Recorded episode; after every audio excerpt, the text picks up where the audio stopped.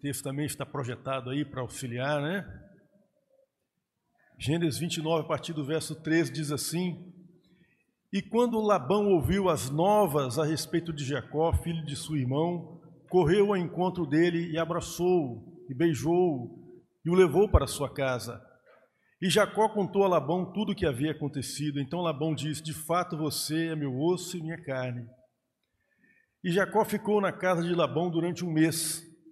E depois Labão disse a Jacó: Será que você vai trabalhar de graça só por ser meu parente? Diga-me qual deve ser o seu salário. Ora, Labão tinha duas filhas, Lia, a mais velha, e Raquel, a mais nova. Lia, Lia tinha os olhos sem brilho. Em algumas versões diz olhos tristes, em outras diz olhos baços. Raquel, porém, era bonita e era formosa. Como Jacó amava Raquel, disse, Labão, disse a Labão: Trabalharei para o Senhor durante sete anos para poder casar com Raquel, sua filha mais nova. E Labão então lhe respondeu: É melhor dá-la a você do que a outro homem. Homem, fique aqui comigo. E assim, por amor a Raquel, Jacó trabalhou durante sete anos, e esses anos lhe pareceram como poucos dias, pelo que muito a amava.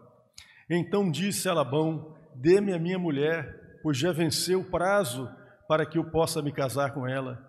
E assim Labão reuniu todos os homens do lugar e deu um banquete à noite, perdão, e deu um banquete. À noite ele trouxe Lia, sua filha, e a entregou a Jacó, e eles tiveram relações. E Labão tinha dado sua serva Zilpa para que fosse serva de Lia, sua filha. Ao amanhecer, Jacó viu que era Lia, e por isso disse a Labão: O que é isso que o Senhor fez comigo? Não é verdade que eu trabalhei por amor a Raquel? Por que então o Senhor me enganou? Labão disse: Em nossa terra não se costuma dar em casamento a mais nova antes da primogênita. Completa a semana de festa do casamento da primogênita, depois daremos a você também a outra, pelo trabalho de mais sete anos que você ainda me servirá. E Jacó fez o que Labão pediu e completou a semana de festa da primogênita, e depois Labão lhe deu a sua filha mais nova, Raquel, e Labão tinha dado sua serva Bila para que fosse serva de Raquel, sua filha. E Jacó também teve relações com Raquel, e ele amava Raquel muito mais do que Lia. E continuou trabalhando por Labão, para Labão durante outros sete anos. Quando o Senhor viu que Lia era desprezada, fez com que ela fosse fecunda, ao passo que Raquel permaneceu estéril. E assim Lia ficou grávida e deu à luz um filho, a quem deu o nome Ruben, pois disse: O Senhor viu a minha aflição, por isso agora meu marido vai me amar. Ela ficou grávida outra vez e deu à luz um filho, e disse: O Senhor ouviu que eu era desprezada, e me deu mais este filho. E deu-lhe o nome de Simeão. E Lia ficou grávida ainda outra vez, e deu à luz um filho, e disse: Agora desta vez o meu marido se unirá mais a mim porque lhe dei à luz três filhos, e por isso lhe deu o nome de Levi. E mais uma vez ficou grávida e deu à luz um filho. Então disse: Dessa vez louvarei ao Senhor. E por isso lhe deu o nome de Judá, e depois não teve mais filhos. Oremos, irmãos. Senhor Deus e Pai, muito obrigado por essa oportunidade de cultuarmos o Teu nome, de te adorarmos aqui nesta manhã, Quero te agradecer por cada pessoa aqui presente, que o Senhor possa nos abençoar profundamente neste momento aqui de ministração da tua palavra, Pai. Que o teu Santo Espírito possa atuar poderosamente na vida de cada um de nós nesse momento, não havendo nenhum impedimento à ação do teu Santo Espírito entre nós. Que essa palavra possa trazer confronto para aqueles que precisam ser confrontados e consolo para aqueles que precisam ser consolados, encorajamento para aqueles que estão entristecidos. Em nome de Jesus que nós oramos, meu Pai. Amém.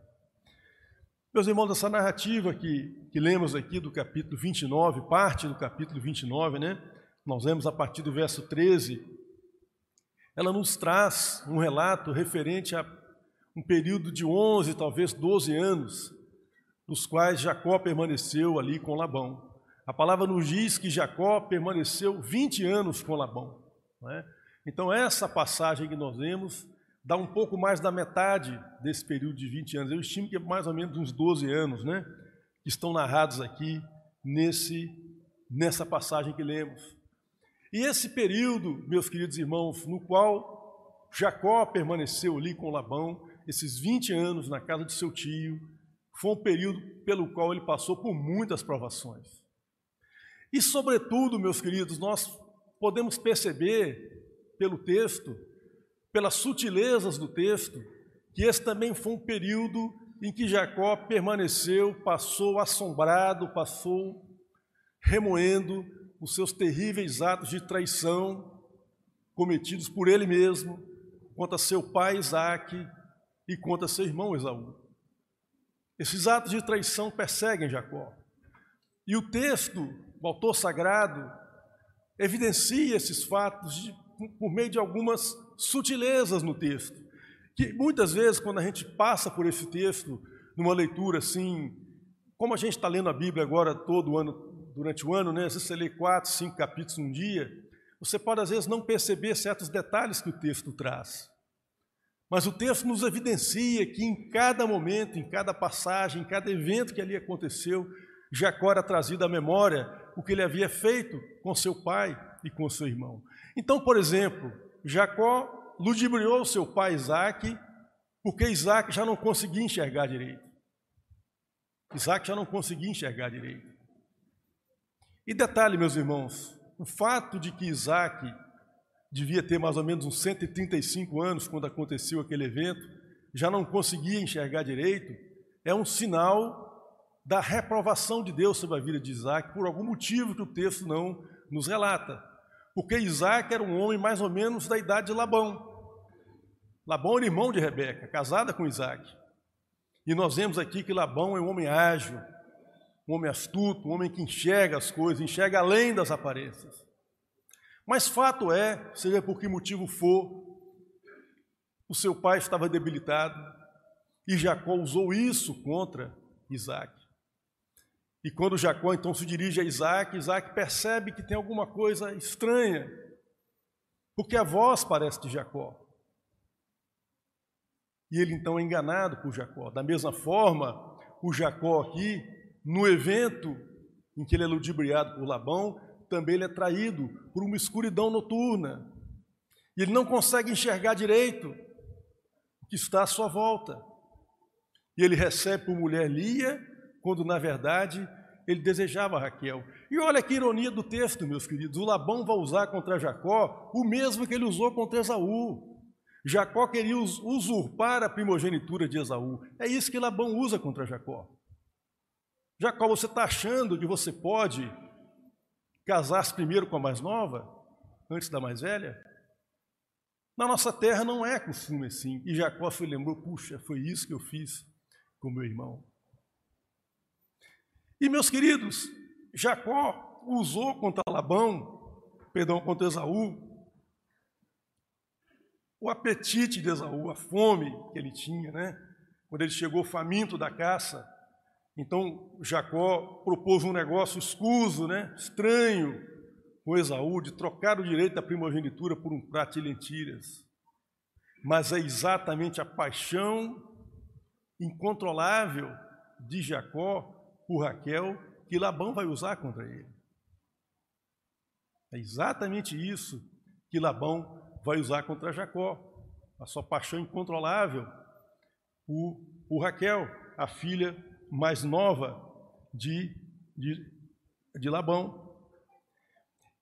Além disso, meus queridos, da mesma forma como o banquete que Jacó ofereceu a Isaac, banquete esse que foi preparado por sua mãe Rebeca, amaciou os sentidos de Isaac, de modo que Isaac ouvia a voz de Jacó, mas estava tão apetitoso aquele banquete que só podia ser Esaú.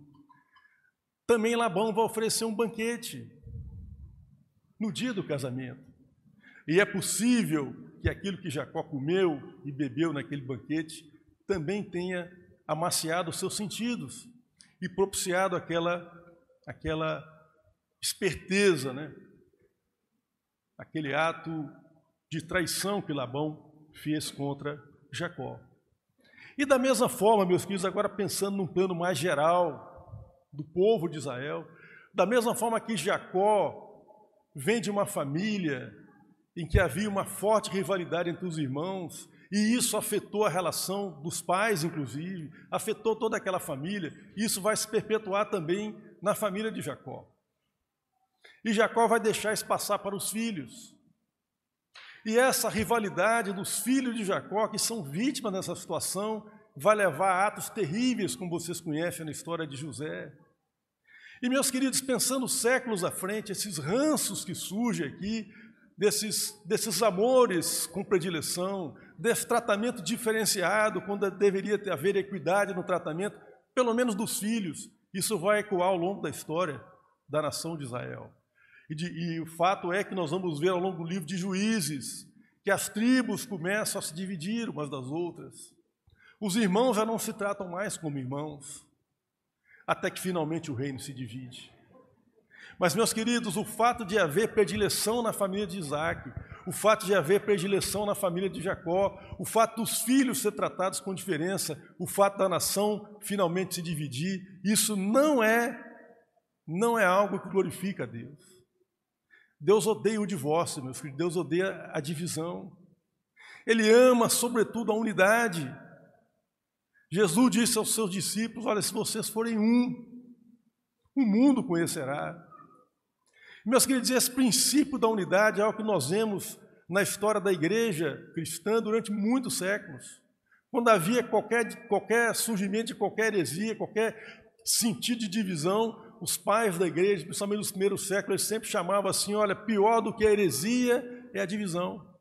Portanto, nós temos que nos entender aqui, encontrar um consenso aqui. Porque a coisa mais terrível que existe é a divisão. É o ódio entre irmãos. E isso aconteceu naquela família, meus filhos, mas isso também diz muito, e nós vamos ver ao longo dessa reflexão, dessa breve reflexão, isso diz muito a respeito da graça de Deus e da providência de Deus. Como que a graça é capaz de operar nos ambientes mais inóspitos possíveis. Aonde você olha humanamente falando e fala, não pode vir nada de bom daí. Daí só vai vir desgraça. Mas a graça opera. A providência opera. E nessa família, meus queridos, marcada por ciúmes, por divisões, por invejas, nós temos um testemunho daquilo que Paulo vai nos ensinar em Romanos. Onde o pecado abundou, a graça foi mais forte. Foi assim na família de Jacó e tem sido assim até os dias de hoje. E pode ser também na sua vida, nas lutas que você enfrenta. Porque a graça de Deus e a providência de Deus operam nos cenários mais inóspitos, nos menos promissores, naqueles que você acha que vai dar morte. A graça opera e produz vida, e produz testemunho vital que tem alcançado e transformado nossas vidas até os dias de hoje. Meus queridos, o Jacó passa esses 20 anos com Labão e nós podemos ver, meus queridos, que há uma luta, eles se degladiam entre si. E aqui nós temos que entender que há um sentido espiritual nessa, nessa disputa entre Labão e Jacó. Porque Labão, ele ele ora trata Jacó como um sobrinho, como nós vimos aqui quando recebeu Jacó, mas nós percebemos também que, Jacó, que Labão inveja Jacó. É, é, é, paradoxal isso, porque Labão chega a reconhecer que a sua riqueza, a sua prosperidade nesses últimos anos, ela tem vindo, ela é fruto da bênção de Deus sobre a vida de Jacó. Mas em vez dele ser grato a Jacó, o Labão tem inveja de Jacó.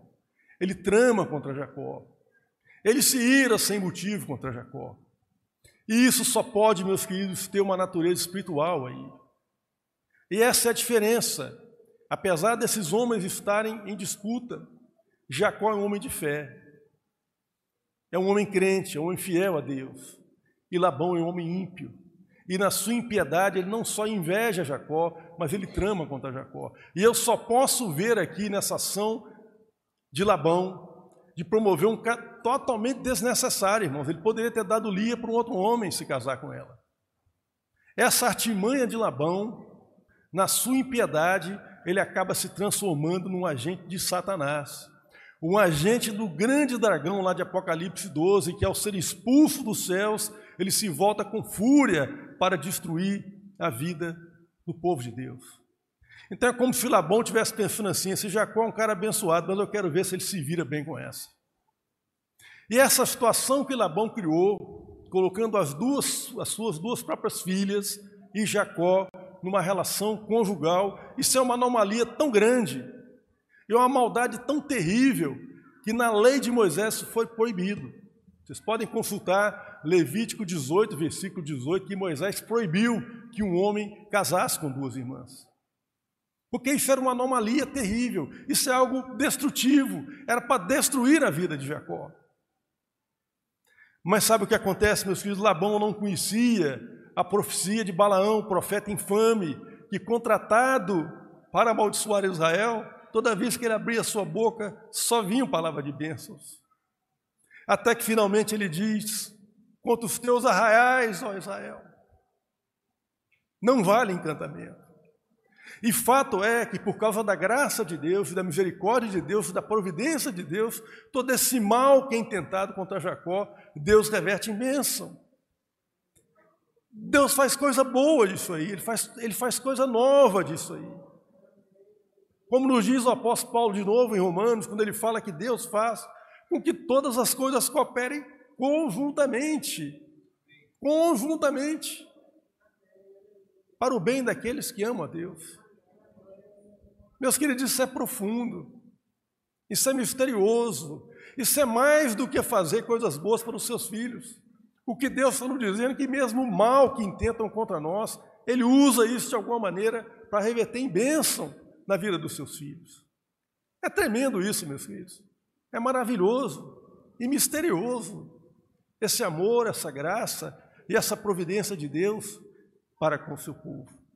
Agora presta atenção no detalhe aqui, meus queridos. Apesar de Jacó, Lia, Raquel e os filhos que vão surgir dessa relação serem vítimas dessa arquitetura terrível feita por Labão, a maneira como eles vão lidar dentro dessa família, isso é da responsabilidade de cada um deles.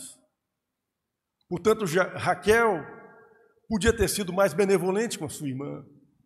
Jacó podia ter sido mais justo com as irmãs, que eram vítimas como ele, e podia ter sido mais justo, sobretudo, com seus filhos, que vieram dessas relações. E aí entra um aspecto muito importante na história, meus queridos, porque quando nós lemos a história do Gênesis, ou a história da Bíblia de um modo geral, nós nos concentramos nos grandes personagens, aqueles que são magníficos, como Abraão, como José do Egito, como Daniel, mas e as pessoas comuns? E aqueles que não são notáveis? E aqueles que não são notados? E aqueles que às vezes são desprezados? Esse texto nos mostra que Deus olha para esses também. Em outubro de 2017, no, na, entre os eventos comemorativos de 40 anos da igreja, da nossa igreja, o pastor Juraci Bahia pregou um sermão aqui, com base na experiência de Moisés na sarça dente, intitulado Deus dos detalhes. E aqui nós vemos mais uma vez um Deus que é detalhista, porque o versículo 21 dessa passagem vai nos dizer que Deus olhou desde o céu e viu que Lia era desprezada. E os comentaristas que eu consultei enquanto estava preparando essa breve reflexão, eles dizem que essa palavra desprezada, ela é muito mais grave no texto original. É algo próximo a odiada. É como se Lia fosse um estorvo ali, tanto para Jacó quanto para Raquel. E ela é tratada dessa forma. E Deus não se agrada disso. Deus não se agrada disso. Então Deus vai agir com graça na vida de Lia. E aqui o texto então diz que Deus fez Lia fecunda, mas Raquel foi estéril. Olha que interessante. Aqui nós temos aquilo que diz o livro de Provérbios, né? Que Deus resiste aos soberbos, mas dá graça aos humildes. Isso é um princípio espiritual, meus queridos. Isso é um princípio espiritual. O que nós conseguimos depreender desse texto é que, é que Lia, sendo uma, uma moça que não chamava atenção, ela deve ter sofrido com as comparações, desde a, adolescência, talvez, com sua irmã, que era muito mais bonita, muito mais atraente e muito mais inteligente, muito mais hábil. Raquel era hábil, ela era esperta, ela era inteligente, ela captava rápido as coisas. E Lia talvez não fosse nada disso. Os atributos que Raquel tinha, meus queridos, todos eles são muito bons. Ninguém está falando que é ruim ser bonito, ser atraente, ser inteligente, não estou falando nada disso. Mas isso pode ser uma pedra de tropeço na sua vida. Na medida em que você passa a confiar mais nessas coisas do que na providência de Deus. E Lia, como não tinha nada disso, como ela não tinha instrumentos para lutar naquela, naquela situação terrível na qual ela se encontrava, ela se reportou a Deus. E esse é um mistério, meus queridos, da palavra de Deus, é algo que a palavra nos traz, que Deus tem um olhar especial para os oprimidos, para os aflitos.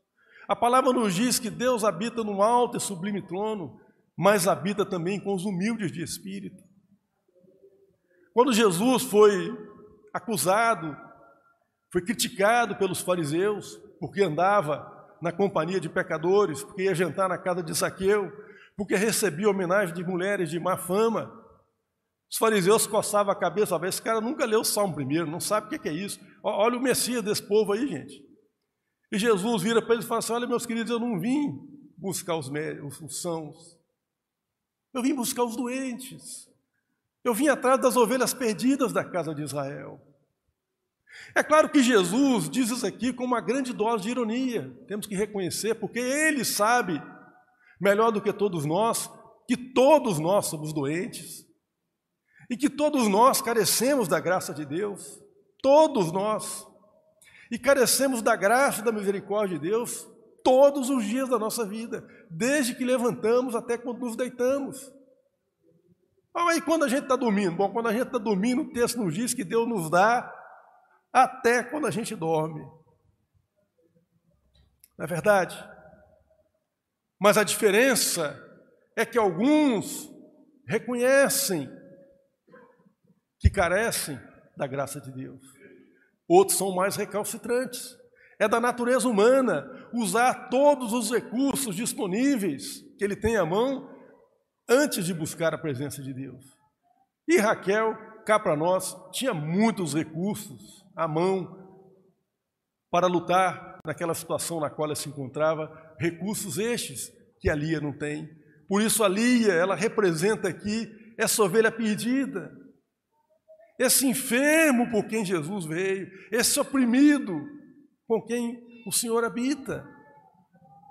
A palavra nos diz, meus queridos, lá no livro de Isaías, capítulo 55, Isaías diz assim, ó vós, 55, versículo 1, né? Todos que têm de sede, vinde às águas. E os que, e os que não têm de dinheiro, vinde comprar e comei.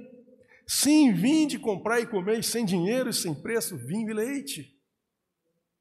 E com base nessa palavra de Isaías, o poeta inspirado reportou assim: Hoje tem banquete, já mandou chamar. Vem de fora um santo nos curar.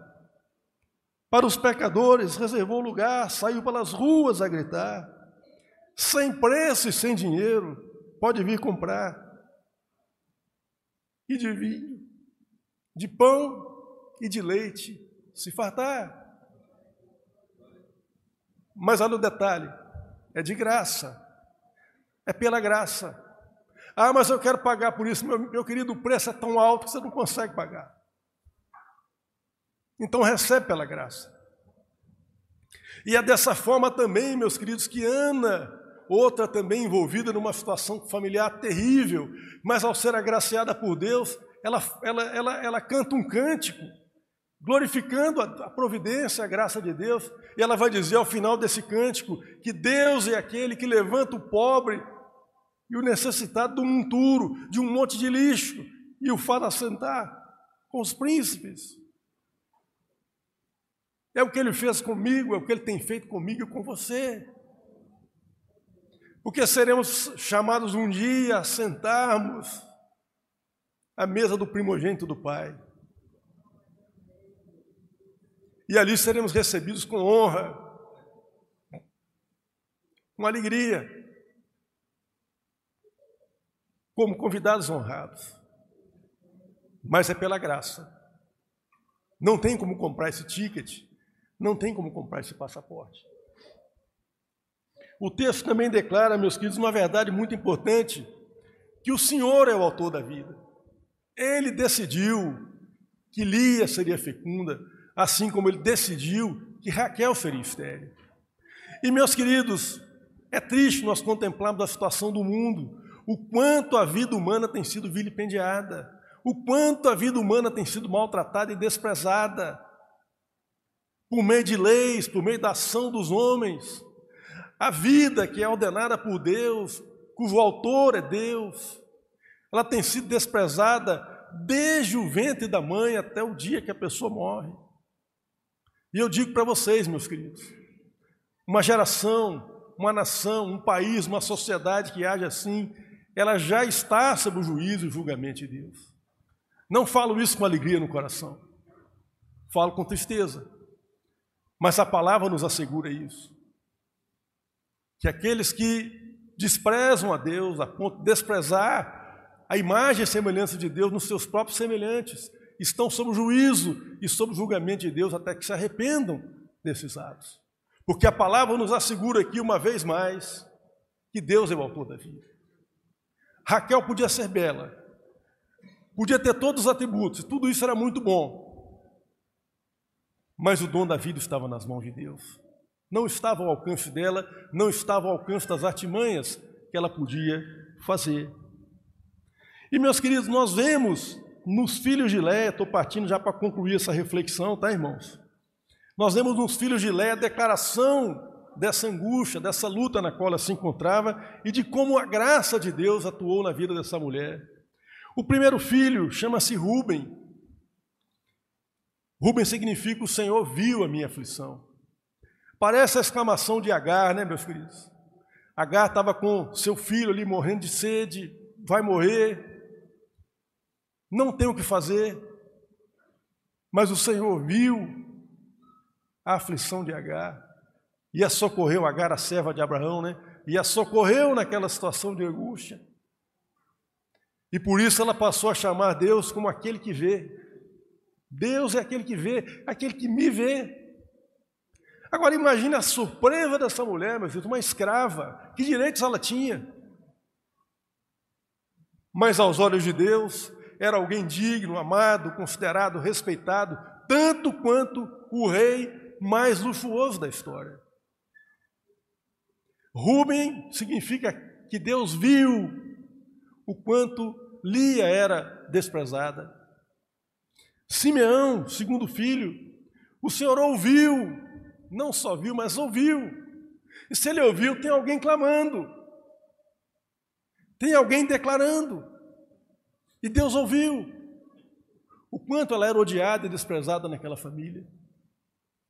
Mas em Levi, meus queridos, nós já vemos uma suavização do espírito de Leia, porque ela vai dizer no terceiro filho Levi, né, ela vai dizer: O meu marido se unirá mais a mim. Eu fico pensando como é que Jacó devia fazer quando ele tinha que explicar o significado do nome dos seus filhos, né? Que vexame, que coisa terrível com um pai de família um negócio desse.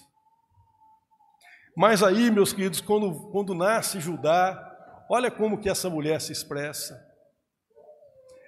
Ela olha e fala assim: dessa vez eu louvarei ao Senhor. E aí colocou o nome no filho de Judá, que significa louvar a Deus, ou louvor. Então, meus queridos, dois aspectos aqui importantes. Primeiro, em cada um desses quatro filhos, embora os próprios nomes deles digam muito a respeito da situação que essa mulher vivia, mas em todos os quatro ela faz menção ao Senhor. Isso é, isso é impressionante, porque isso mostra que essa mulher não era só uma pessoa oprimida e não foi ouvida só porque era alguém oprimido, mas ela foi ouvida porque confiou em Deus. E como que ela confiou em Deus? Ela vinha de um lar idólatra. Aqueles homens tinham ídolos, seu pai tinha ídolos, vários ídolos em sua casa. Eu, eu imagino, meus irmãos, que nos sete anos em que Jacó morou com ele, sem, sem casar-se com nenhuma das irmãs, o Jacó teve muito tempo para contar as histórias de Abraão, de Sara, da luta deles ali até, até Isaac nascer. no núcleo familiar de Jacó, de como Deus o alcançou em Betel, e aquelas histórias, de alguma maneira, Lia se viu ali representada. Ela ansiou por ter um relacionamento com esse Deus, e ela invoca esse Deus, e ela confia nesse Deus. É interessante que na sua irmã a gente não vê a mesma firmeza. E vejam que Raquel é alguém que, quando sai de casa, já depois de ter sido agraciada com um filho também, com José, ela sai levando os ídolos de seu pai. Lia não fez isso, porque Lia confiava no Senhor, ela adorava o Senhor. E mais, meus queridos, impressionante aqui, no quarto filho, quando ela, ela não faz mais menção a Jacó, mas ela agora se deleita em Deus, nós vemos uma mulher que entendeu o seguinte: olha, a situação é essa mesmo. O meu marido vai amar Raquel até o fim da vida, eu vou ser desprezado até o fim da minha vida, mas, todavia, contudo, eu ainda posso me alegrar no meu Senhor. Meus queridos, isso é tremendo, porque muitas vezes nós buscamos um Deus, nos dias de hoje, de maneira idólatra. Um Deus que mude as circunstâncias da nossa vida, e Ele pode até fazer isso mas muito mais frequentemente ele usa essas circunstâncias para promover o caráter de Cristo em nós. De modo que Deus não retirou a humilhação na qual Lia estava submetida, mas concedeu graça a essa mulher. Lembram-se de Paulo? A minha graça te basta, Paulo. Ela é maior do que esse espinho na carne que você tem aí. Eli aprendeu que a graça de Deus era suficiente, era capaz de dar-lhe dar forças para suportar aquela situação difícil, injusta, que não era culpa dela, na qual ela se encontrava. E meus queridos, partindo para concluir essa reflexão, eu queria deixar com vocês algumas lições importantes aqui.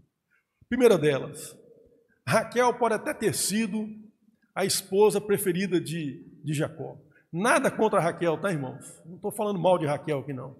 Mas no plano espiritual, Lia foi muito mais excelente. E nós vamos ver isso em vários detalhes que o texto nos assegura. Por exemplo, o texto nos diz que Lia deu mais filhos a, a Jacó do que todas as três mulheres, outras que ele tinha na sua família. Raquel e as duas concubinas que em algum momento também foram dadas a ele como mulher para gerar filhos. A fecundidade naquela época, na nossa cultura, isso não tem mais sentido. Mas naquela época, a fecundidade, o vigor físico, isso era, era sinal da bênção, do favor, da aprovação de Deus sobre a vida de alguém. Segunda coisa, é de Lia e não de Raquel que vem a herança da promessa, porque é do ventre de Lia que vem Judá, que vem, vem a se tornar o principal patriarca dentre os filhos de Jacó, afinal é ele que leva o nome dos filhos, ele é o remanescente fiel, o que sobra de toda essa família.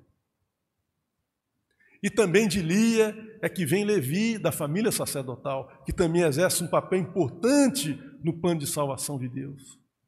E finalmente, meus queridos, é Lia e não Raquel que vai ser sepultada no, no sepulcro da família patriarcal. Ela está sepultada junto com Abraão, com Sara, com Isaac, com Rebeca e com Jacó. Raquel foi sepultada próxima a Belém. Ela não foi sepultada naquele terreno que Abraão comprou lá dos Hititas para sepultar sua esposa, e onde depois os, os, os, os, seus filhos e netos vão ser também sepultados. Tanto isso é uma coisa tão importante que quando Jacó, já no Egito, ele dá as últimas ordens aos seus filhos. Ele pede: Olha, vocês precisam fazer algo por mim. Quando eu morrer, eu preciso que vocês me levem e me enterrem no sepulcro do, do, do, do, meu, do meu avô, do meu pai Abraão, né, como ele diz, mas era avô na verdade, onde também está sepultada a minha esposa Lia. Faz menção a isso. Segundo lugar, meus queridos, segunda lição importante que, que eu gostaria de deixar com vocês. O Jacó vai para a sepultura levando essa fraqueza. Ele nunca conseguiu se corrigir dessa fraqueza humana que ele tinha de tratar alguém com favorecimento em detrimento aos outros. Quando ele vai se encontrar com Esaú, por exemplo, ele coloca José e Raquel lá atrás. Ele pensava assim, não, se Esaú matar muita gente, quando chegar em Raquel e José, ele já vai ver que já matou gente mais, já vai estar calmo. E depois, quando ele vai lidar com os filhos, ali no relato em Gênesis, o favorecimento dele a José é notório, é flagrante. E depois a mesma coisa com Benjamim. Quando Benjamim é levado para o Egito, ele fica completamente transtornado, mas no entanto, Simeão, seu filho, havia ficado preso no Egito dois anos. E não há nenhuma menção de que Jacó perdeu um dia, uma noite de sono, por causa de Simeão, que era seu filho também, e que havia ficado preso por ordem de José no Egito. Eu quero dizer para vocês que essa atitude de Jacó não glorifica a Deus. Deus não se agrada disso. Portanto, se você é pai, se você é mãe, você tem que tratar seus filhos com igualdade, com justiça. Não importa quem é mais bonito do que quem, quem é mais inteligente do que quem. Mas sabe o que mais, meus queridos? Isso não impediu a graça de Deus de operar. Isso não impediu a providência de Deus de operar naquela família, apesar dessa fraqueza de Jacó. Então a lição final que fica é essa nós também temos as nossas fraquezas. Algumas nós vamos levar com elas para a sepultura. Mas isso não impede a graça de Deus de agir na vida daqueles que confiam no Senhor, daqueles que estão rendidos a Ele. E Jacó, apesar dessas fraquezas, era um homem de fé, era um homem de fato convertido a Deus. Amém, meus irmãos? Que essa história de Lia inspire a sua vida nessa manhã. Porque eu tenho certeza que todos nós, todos nós, eu inclusive, você, todos aqui, nós estamos muito mais próximos de Lia do que de Raquel. Todos nós temos deficiências, todos nós temos fraquezas em várias áreas. Mas Deus habita com humilde de espírito. Deus habita com aquele que, reconhecendo as suas fraquezas, invoca a Deus com confiança e com fé. E no tempo oportuno ele vai operar. Nem sempre do jeito que a gente quer, mas de acordo com os propósitos dele, que são muito melhores do que os nossos, que são muito maiores e muito mais amplos. Que Deus abençoe sua vida, meu irmão.